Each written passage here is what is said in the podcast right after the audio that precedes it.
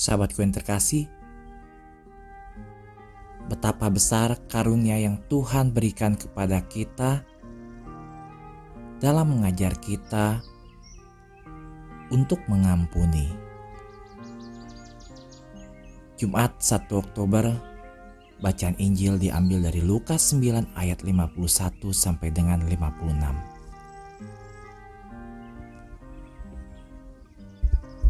Ketika hampir gelap waktunya, Yesus diangkat ke sorga.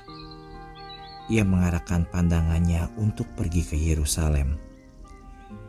Dan dia mengirim beberapa utusan mendahului dia.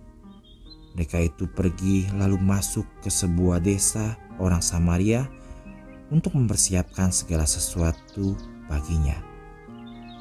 Tetapi orang-orang Samaria itu tidak mau menerima dia karena perjalanannya menuju Yerusalem. Ketika dua muridnya yaitu Yakobus dan Yohanes melihat hal itu mereka berkata, Tuhan, apakah engkau mau supaya kami menyuruh api turun dari langit untuk membinasakan mereka? Akan tetapi ia berpaling dan menegur mereka. Lalu mereka pergi ke desa yang lain. Sahabat, orang-orang itu tidak mau melihat Yesus karena mereka tidak menyukai orang yang menuju Yerusalem. Itu tidak baik. Tidak heran Yakobus dan Yohanes merasa tersinggung dan marah terhadap mereka. Tuhan kita menegur mereka dan pergi ke tempat lain. Dia tidak memikirkan kesalahan atau mengatakan apa pun tentang orang-orang itu. Bahkan dia berencana untuk memberikan hidupnya bagi mereka. Tapi waktu mereka belum tiba. Kebencian, permusuhan, dan dendam semuanya bertentangan dengan kekristenan Paus Fransiskus memberitahu kita kebencian seperti infeksi di hati kita.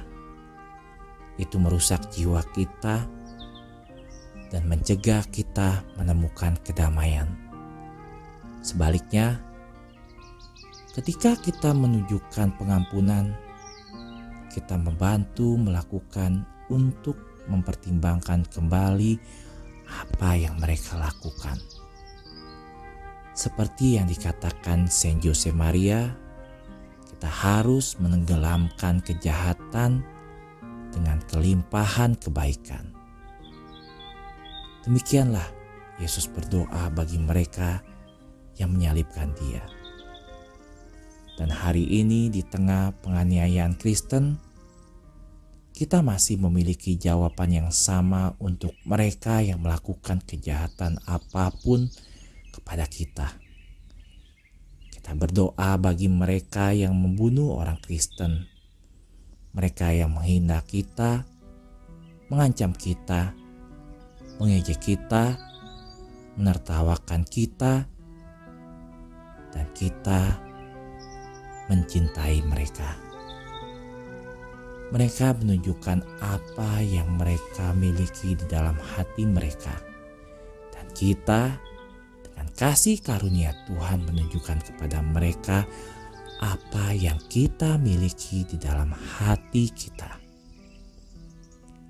Maria penorong umat Kristen, bantulah kami selalu untuk membalas kejahatan dengan kebaikan. Bunda Maria harapan kita dan tata kebijaksanaan, doakanlah kami.